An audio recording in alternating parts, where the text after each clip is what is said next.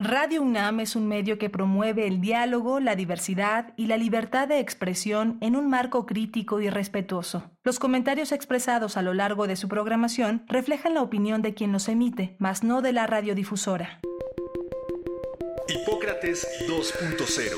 Nutrición, bioética, estrés, vacunación, salud.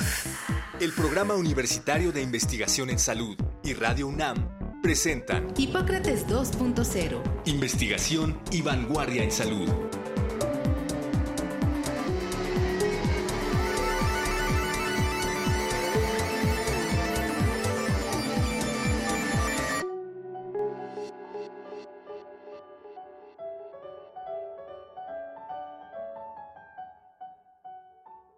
Hola, ¿qué tal? Bienvenidos a Hipócrates dos punto cero. Yo soy Mauricio Rodríguez, los saludo otra vez aquí en Radio UNAM. Qué bueno que nos están acompañando esta semana también, porque vamos a platicar sobre la bioética en México, el asunto de las prescripciones en, durante la pandemia, el, el manejo de los, de los enfermos, la investigación. Y queríamos hoy eh, tener como una mirada más, más completa, desde una perspectiva más amplia. Y volvimos a invitar al doctor Patricio Santillán Doherty, que es médico, especialista en cirugía de tórax, profesor de posgrado de la especialidad y maestría y también de programas de doctorado. Es titular del curso de ética en investigación en el posgrado de maestría y doctorado en ciencias médicas, odontológicas y de la salud de la UNAM. Es investigador en el Instituto Nacional de Enfermedades Respiratorias Ismael Cosío Villegas y actualmente es el titular de la Comisión Nacional de Bioética en México. Y pues nos da mucho gusto recibirte de nuevo, Patricio. Muchísimas gracias por aceptar la invitación. Bienvenido a Hipócrates dos punto cero. Muchas gracias este, por la invitación y con, con mucho gusto aquí compartir cosas con tu público. Muchas gracias. De hecho, eh, a veces se piensa que la bioética como que es algo teórico, ¿no? De los, de los estudiosos eh, o, de, o de los libros. Ayúdanos un poco a... a encontrar eso, eso que es la bioética y la, la, el ejercicio de la, de la bioética, en, más bien la inserción de la, de la bioética en las, en las actividades que se hacen de la medicina. Pues mira, este, yo siempre digo que la bioética es la contraparte esencial al manejo de conocimiento médico-científico que, con el que hacemos nuestro trabajo en medicina. Tendemos a ver nuestro trabajo como la aplicación del conocimiento médico-científico, la evidencia científica que existe sobre todo lo que hacemos, y la bioética es la parte esencial de ese aspecto humanístico que sin duda tiene que establecer una relación netamente humana con otro ser humano en nuestras interacciones dentro de la medicina. Uh-huh. Eh, sin el paciente, pues no tenemos razón de ser eh, en la medicina. Eh, el paciente es nuestra razón de ser. Sí. Y la relación que entablamos con, con el paciente es una relación humana que debemos imprimirle valores humanísticos a, a esa relación y sin duda una aplicación acuciosa, adecuada de, del conocimiento médico-científico existente para la resolución de problemas particulares del, del paciente, ¿no? Entonces, para mí, eso es lo que refleja, al igual que el conocimiento científico es importante en la medicina, el aspecto humanístico para mí es igual de importante. Sí. O sea, no, no puede ser uno u otro, tiene que ser ambos, y la bioética es el sustento de ese manejo humanístico, es el carácter que le imprimimos a ese a esa relación que establecemos con el paciente. Yo creo que en medicina, en otras áreas que utilizan el conocimiento científico, eh, la biología, todas sus ramas, este, y otras, tendemos a pensar que lo que hacemos está bien hecho. Sin embargo, el carácter con el que hacemos esas cosas, la forma en que hacemos las cosas, el impacto que puede tener sobre otros seres humanos, sobre otros seres vivos y sobre la interacción de esos seres vivos en el ambiente en el que vivimos, dentro de un planeta en el que estamos contenidos, pues es eh, muy importante. El ejemplo actual más importante es el impacto que estamos reconociendo que hemos generado en nuestra relación con el medio ambiente. Eh, y eso in- impacta la vida de otros seres vivos, incluyendo otros animales no humanos, de, de otras especies vivas, vegetales, etcétera, este, que tenemos que cuidar, tenemos una responsabilidad de, de hacerlo, ¿no? De hecho, está en los planes de estudio, ¿no? Hay una parte, un componente ahí teórico que está en los planes de estudio. Mucho de lo que se revisa es como todos estos aspectos teóricos, a veces se, se sienten medio abstractos, pero ¿tú qué percibes que pasó en la pandemia? ¿Qué ha pasado hasta ahorita en la pandemia en, en, este, en este rubro? Yo creo que el impacto de un fenómeno biológico como lo es una pandemia que ha generado una mortalidad muy grande a nivel mundial, mucha gente enferma eh, y con secuelas de este padecimiento, pues sin duda hizo ver a la sociedad, al grupo médico, el grupo de atención de la salud, eh, de reconocerlo no nada más como los que estudian medicina, sino todo un gran grupo que, que se dio a la tarea de tratar de eh, manejar a estos pacientes, sobre todo en situaciones graves dentro de los centros hospitalarios, donde participaron, eh, además de médicas, médicos, enfermeras, enfermeros, químicos, psicólogos, trabajadoras sociales, este, eh, intendentes, este, administrativos que necesitaban sacar los trámites para a, conseguir los insumos. Sin duda, el ámbito de la, de la bioética pues impactó a nivel social porque estaba con una necesidad muy grave enfrente, ¿no? Con, con restricciones importantes este, y con un riesgo de sufrir una enfermedad que, que ten, era una preocupación. Y por el otro lado, en el ámbito médico, nos hizo reflexionar sobre lo que hacemos y, y sobre cómo el impacto del sobreflujo de pacientes que se dan en, o que se dieron en ciertos centros hospitalarios eh, afectaba el trabajo cotidiano que, que se realizaba al vernos a veces incapacitados de lograr Este, acciones que necesitábamos implementar sí. en los hospitales por falta de, de insumos, por falta de aparatos, por falta de algunos medicamentos que fueron dándose por un flujo natural de la pandemia. Una pandemia genera un, un gasto importante eh, en materiales, insumos y equipamiento que a, a veces fluye y a veces se tarda en llegar a, a los hospitales. No, no es de que no esté, sino sí. que no está en el lugar apropiado, en el momento apropiado. No había equipo de protección personal para el, para el personal de salud. O sea, hubo que traer cubrebocas de China porque no había suficientes aquí en México. Eh, no había reactivos para hacer las pruebas de diagnóstico. No había... Se, se, hubo un momento en el que se estaban terminando los medicamentos para, para mantenerse dados a los pacientes intubados, que, que ya lo habíamos visto en la pandemia de dos mil nueve. No sé si te acuerdas que algunos hospitales se habían sí. quedado sin, sin anestésicos de esos. Sí, y, es, y eso tuvo, yo creo que tuvo un efecto secundario en la forma de pensar, tanto en el, en el ámbito médico como en la sociedad en general, De, de visualizar los aspectos eh, humanísticos y bioéticos eh, y, y hacer a un poco lado, a un poco de lado el, el aspecto individual sí. eh, se pre, que predomina esa ética individual en el manejo común y corriente de los aspectos médicos. Sí.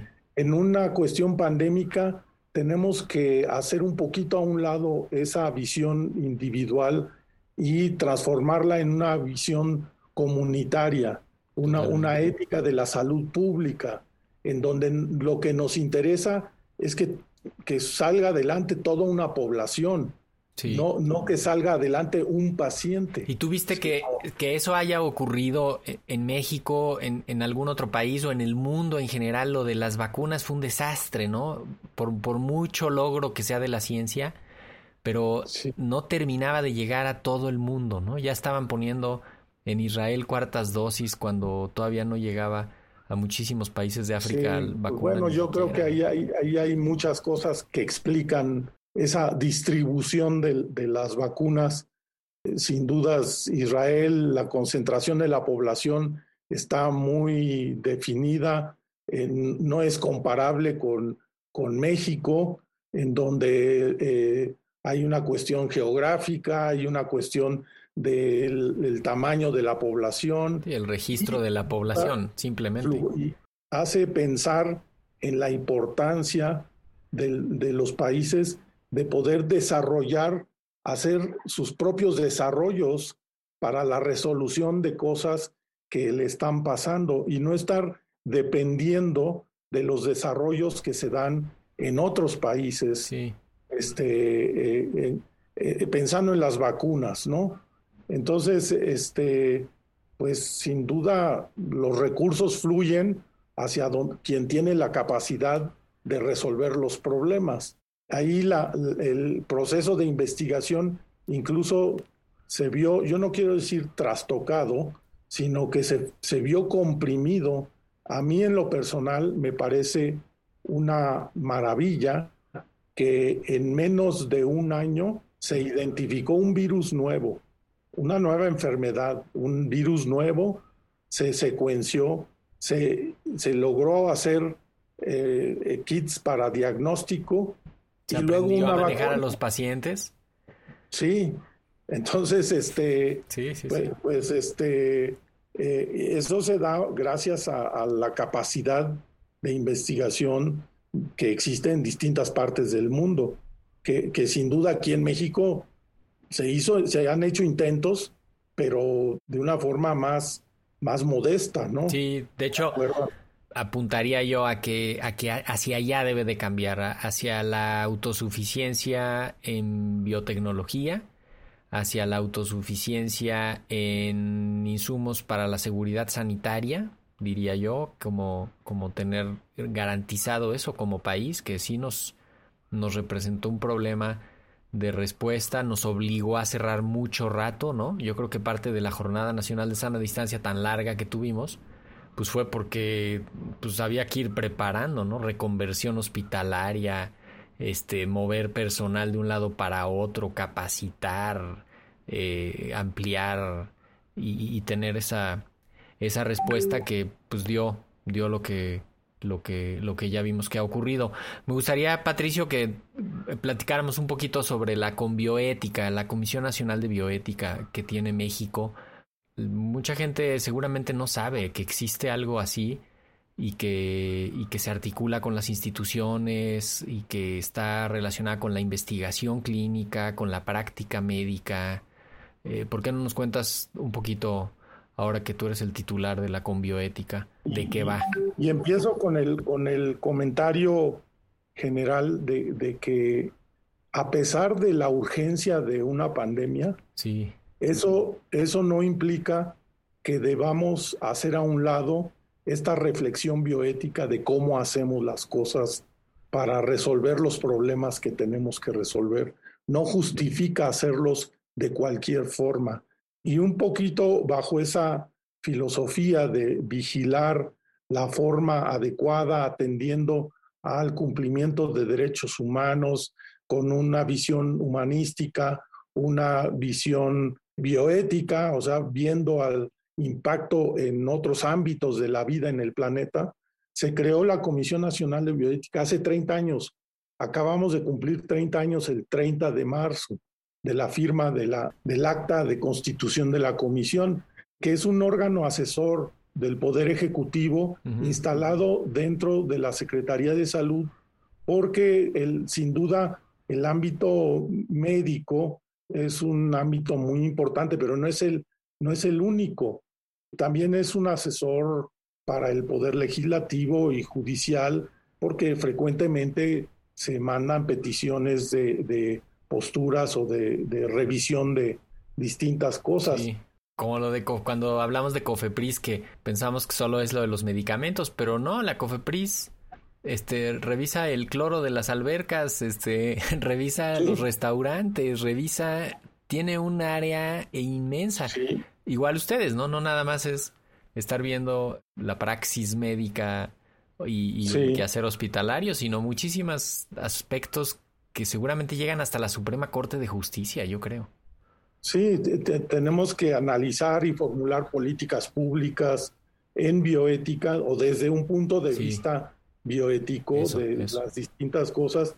Y dos herramientas muy importantes que están dadas en la Ley General de Salud es el establecer comités hospitalarios de bioética y comités de ética en investigación, así como el establecimiento de comisiones estatales de bioética que repliquen el trabajo de la Comisión Nacional en su ámbito local uh-huh. del estado en donde están Los, constituidos. Los comités hospitalarios de bioética analizan toda la problemática de dilemas o cuestionamientos bioéticos que surgen en, en el día a día del trabajo clínico, del trabajo directo con pacientes. Los comités de ética en investigación son los que revisan el proceso de investigación que se da en los centros hospitalarios, en donde se utilizan seres humanos como sujetos de investigación.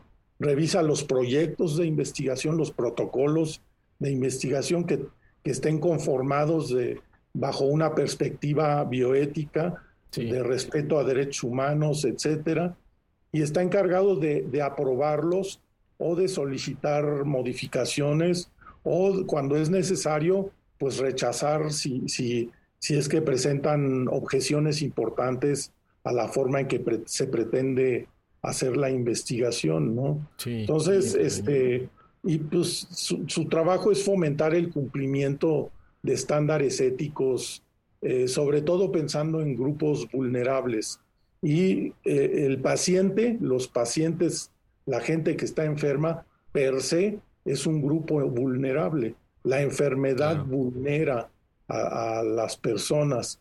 Y este, mantener estándares éticos que sean parejos a nivel internacional, que, que sean equiparables a lo que se exige en otros lados de, del mundo. Eh, y sin duda impulsar la educación y la capacitación en bioética, de lo que ya hablamos que, que hace falta en nuestro país, y se hace un esfuerzo importante con cursos, seminarios, diplomados, este, etcétera, eh, en conjunto con los, las comisiones estatales de bioética, con otros comités de, de los hospitalarios de bioética de distintas partes del país, etcétera, ¿no? Entonces, es, eso es lo que más o menos hace y a lo que se dedica. Eh, sí volteamos a ver eh, cada vez más el impacto de cuestiones ambientales. Este, hay, hay algunos temas que a veces se salen del ámbito de la salud, ¿no? Pero que son cosas en las que participamos a, a través de posturas claro. eh, bioéticas, como eh, el manejo de animales en general, uh-huh, ¿sí? Uh-huh. Este, muy, muy amplio, ¿no? Eso, ambiental, ¿no? Eso, muy amplio. Pensaba en el, en el Tren Maya, hasta deberían de...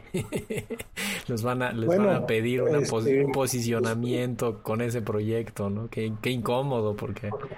Pues es... Pues sí, pues que tiene, necesita un, impa, un, un estudio de impacto ambiental, totalmente. ¿No? Que se supone que existe, pues bueno, hay, hay que conocerlo. Sí. La transparencia es algo importante. Y yo creo que es algún, debe haber documentos que, que hablen de eso o, o que sí, se vean. Sí, y hay, y hay un no trabajo hay, hay un trabajo muy vasto, ¿no? Un grupo de investigadores de varias universidades que están ahí también poniendo mucha información de este tema. Eh, Patricio, para, para ir cerrando, ¿cuáles ves tú que son lo, los principales pendientes? No, no para la conbioética nada más, sino en, en el asunto de la bioética en México para... Pues para preparar los siguientes años. Quiero nada más provocarte con dos. Uno es el, el, el final de la vida digno, que me imagino que es algo que se tiene que ya discutir en serio y, y tener un andamiaje operativo, no, no un andamiaje teórico este, y, y legal, ah. sino, sino algo ya operativo. O sea, ¿cómo se va a resolver ese asunto que de, de, de, del final digno de la vida? Básicamente ese, ese sería como el, como uno de los más, de los más importantes que yo veo en el, en el horizonte, que ya está aquí presente, ¿no? Y es un buen ejemplo que nos hace pensar en, la, en esas necesidades que me preguntabas, ¿no? Y que yo he podido ir detectando en el mes y medio que llevo en este puesto.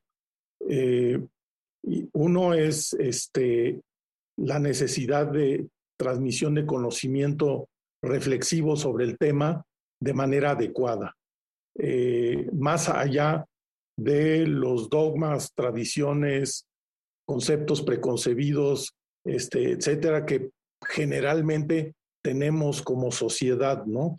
Tenemos que pensarlo más allá de, de cierto tipo de intereses y voltear a ver los intereses de la gente que está siendo afectada y que eh, empieza a pedir eh, que se voltee a ver cómo está siendo el final de la vida sí. de mucha gente, ¿no? Entonces, este, sin duda, homogeneizar el pensamiento bioético en el país es un reto muy, muy importante. Ver la bioética como una forma de pensamiento racional sustentado en conocimiento científico, en evidencia científica, eh, y más allá de eh, tradiciones, costumbres, dogmas, etcétera, este, poder ir llegando a acuerdos, este, porque la gente, y, y creo que todo mundo conoce a alguien que ha estado en esa situación de tener no solo que reflexionar, sino, sino que tomar decisiones sobre el final de la vida. Oliviar, eh, padecer el, el final de la vida, gente que tiene enfermos, Que, que no tienen ni para dónde hacerse, pero pues que ahí están enfermos y ahí los tienen y, y están meses, años haciéndoles una, una situación insostenible, una carga para muchas instituciones también, para de, de, de atención, eh, un problema de desgaste de familia, sufrimiento, todo porque es un tema que no se puede poner en términos operativos sobre la mesa, ¿no? Yo creo que esa, ese es un, un componente que ojalá se pudiera abordar pues relativamente pronto para que... Para que pues, se, poder... está, se está haciendo. Sí. Ya ha habido acercamientos. Recientemente hubo un foro en, en la Cámara de Diputados para discutir el, el, el, el tema. A, a, se están trabajando posibles iniciativas de poder pensar en, eh, en esto y, y pensarlo desde un punto de vista como, como una obligación más, es, es, forma un, uno de los propósitos, de los fines de la medicina, sí. detectados por el Centro Hastings hace veintisiete años. Eh, el, el propiciar una muerte en paz es uno de los propósitos de la medicina, es una de las funciones de sus objetivos, y hemos hecho poco en la medicina porque tendemos a pensar que nuestro trabajo va en contra de la muerte, ¿no? Sí, y, y, y la muerte es algo inevitable y, y tenemos que propiciar que cuando se acerca eh, ese final sea lo más amable posible. Sí. ¿Sí? Nunca va a ser deseable, nadie quiere, pero a todos nos va a llegar. Sí, y, y más vale que podamos entablar puede ser, una puede ser humano, digno, puede ser algo Exacto. empático, amoroso. Yo creo que, que sí te, y, tenemos y que cambiarle, tenemos que cambiarle exactamente el, el tono a sí. esa a esa discusión. Tenemos que cerrar, nada más no no quería dejar de, de primero felicitarte, de desearte el mejor de los éxitos y desde luego decirte que cuenten con este espacio. Para, para traer los temas de, de la bioética, los temas que estén, eh, pues si ustedes también interesados en, en, en promover, en, en, en entrenar, capacitaciones, cursos. Mándenos información. Nuestra audiencia está muy interesada en estos temas, así que seguramente los, los podemos ayudar también desde, desde esta parte, que es un componente esencial para lo que ustedes hacen, ¿no? También aterrizar esa comunicación con la, con la población puede ser, puede ser crucial. ¿Con qué nos despedimos, Patricio? No, pues este, agradecerte, Mauricio, el, el espacio cuenta con el apoyo de, de lo que hacemos aquí en la comisión. Hay mucha gente que está trabajando sobre distintos temas importantes eh, de aspecto bioético en la medicina clínica, eh, en, eh, fuera de la medicina clínica, en la investigación biomédica, etcétera. Y, este, y, y con gusto les podemos compartir y utilizar su medio eh, en nuestro favor también, este, ya que nos dan la apertura, Mauricio. Este, y, y pues invitar a la gente que, que, que ese interés por la bioética se transforme eh, cada vez más en una, en una forma de pensamiento, ¿no? De, así como, como el pensamiento científico cada vez se compenetra más en la, en la sociedad, el, el pensamiento de reflexión eh, bioética, humanística, eh, también tiene que estar presente. No podemos hacer una cosa sin la otra. Sí. Sí, cada una por su lado no funciona. No, va. no, no, no, hay que se, se trata de sumar. Con Exacto. eso nos, nos despedimos. Doctor Patricio Santillán, médico, cirujano de tórax, profesor, investigador, clínico y actualmente titular de la Comisión Nacional de Bioética en México. Muchísimas gracias por haber estado en Hipócrates dos punto cero, Patricio. Un abrazo. Muchas, muchas gracias, Mauricio. Pues hasta aquí llegamos el día de hoy. Esperamos que la próxima semana nos vuelvan a acompañar. Muchísimas gracias por haberse quedado esta media hora. Y por lo pronto, pues sigan en sintonía de Radio UNAM. Hasta la próxima. Muchas gracias.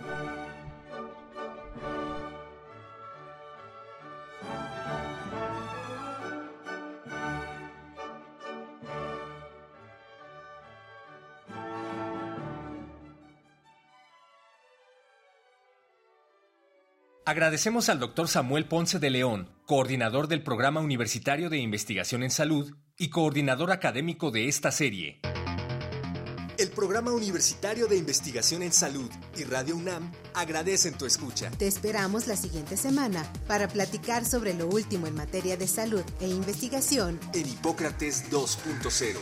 Investigación y vanguardia en salud. Se despiden de ti en la producción Pati Gamboa, Héctor Castañeda y Alejandra Gómez. Hipócrates dos punto cero. Radio UNAM. Experiencia sonora.